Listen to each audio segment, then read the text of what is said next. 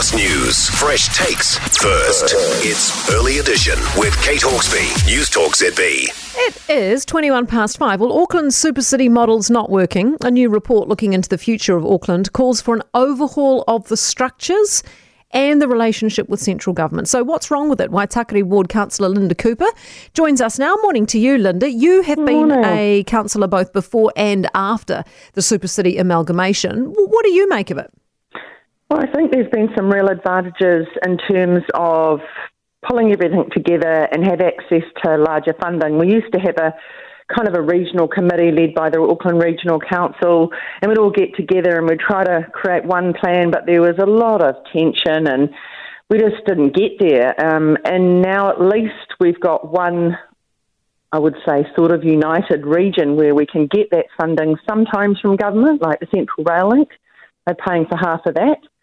Um, and we're not fighting the ARC in, in court all the time. So, you'd be a fan of the super city. I mean, I just wonder if it's too big, too vast, lost the community vibe a wee bit. Yeah, well, I think you might have taken a bit too much out of what I said. I'm not, you know, I wouldn't say a fan. I mean, I think we've had some advantages, but I think what we've lost is that local connection. Everybody had a mayor. Everybody knew where to go, who to talk to. You could see the councillor in the street, not, you know, hit them up in the supermarket, have a chat.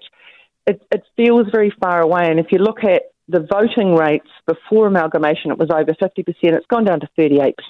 People are not engaged. And that's a sadness for me, really Yeah. as someone who's been in local government for a long time. And I think people don't know whether they go to their councillor, their local board member, they, you know, AT. They don't quite know who to talk to. And I think that's what's missing is feeling like, uh, you know, we actually know. I think levels of trust have gone down. And Yeah. that's a real shame because I know that everybody that I work with is trying really hard to do the best for Auckland, all of Auckland.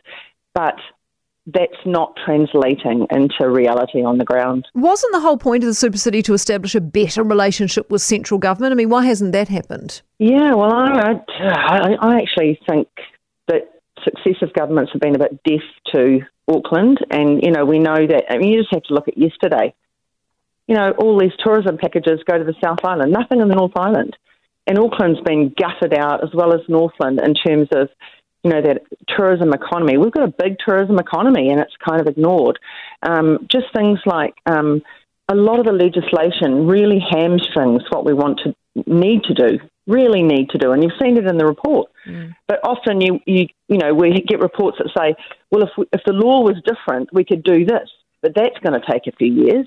And so everything drags on, and you know, and even now some of the laws that are making us change, you know, the national policy statement on urban development. Yes, that's good; it enables more housing, but we already went through the pain in Auckland of the unitary plan. The Yeah. five years of consultation, we freed up um, land for 900,000 dwellings, and now we're supposed to do more. But it's really, you know, we've done a lot of the stuff, the water stuff. we've done it all.